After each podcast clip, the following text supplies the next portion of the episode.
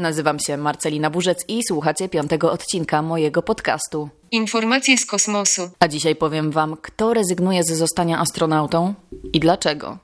Startujemy. To zdarza się bardzo rzadko. W sumie, jak na razie, raz na 50 lat. Astronauta rzuca papierami i nie chodzi o tych, co już mają za sobą lata pracy i odbyli już misje kosmiczne. Chodzi o tych, których agencja wybrała spośród tysięcy. A oni. A, że jednak nie.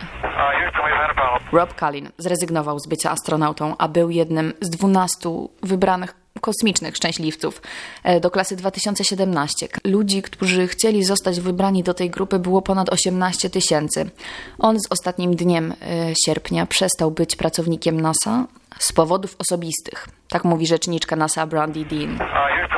Po ponad dwóch latach treningu młodzi naukowcy wybrani w 2017 roku mieliby zasilić służbę i najprawdopodobniej polecieć na Międzynarodową Stację Kosmiczną, orbitę Księżyca lub na sam Księżyc. Takie były dla nich cele. Przewertowałam wirtualne karty internetu mm, i znalazłam informacje o Robie. Wynika z nich, że jest bardzo rodzinnym człowiekiem, bardzo pewnym swoich umiejętności. Pochodzi z Alaski, był inżynierem mechaniki, który do NASA przyszedł ze SpaceXa. Tam był starszym kierownikiem niezawodności lotów. W czerwcu 2017 roku powiedział, że bardzo chciałby poprowadzić tę samą maszynę, którą projektował.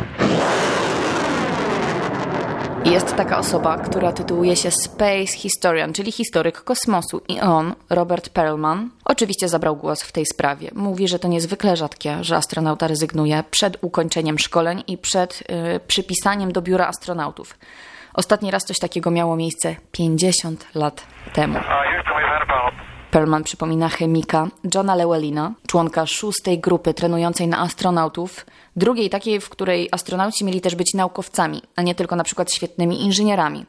I został e, do tej grupy wybrany w 1967 roku. Zrezygnował rok później, bo nie za dobrze szło mu pilotowanie odrzutowca. W sierpniu 1968 roku NASA musiała ogłosić, że Llewellyn uważa, że podczas kilku ostatnich tygodni nie zrobił takich postępów, jakie uważa, że powinien. Wracając do Roba Kalina, myślę, że najbardziej zdenerwował wcale nie swojego pracodawcę, tylko tych 18 tysięcy osób z całych Stanów, które chciały być na jego miejscu. A na tym samym kosmicznym roku, co Rob Kalin, było z nim jeszcze sześciu mężczyzn i pięć kobiet.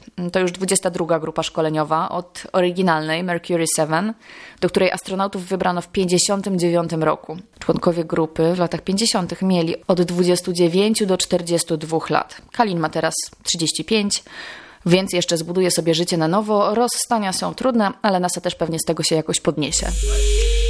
A coś o sukcesach NASA opowiemy w następnym odcinku.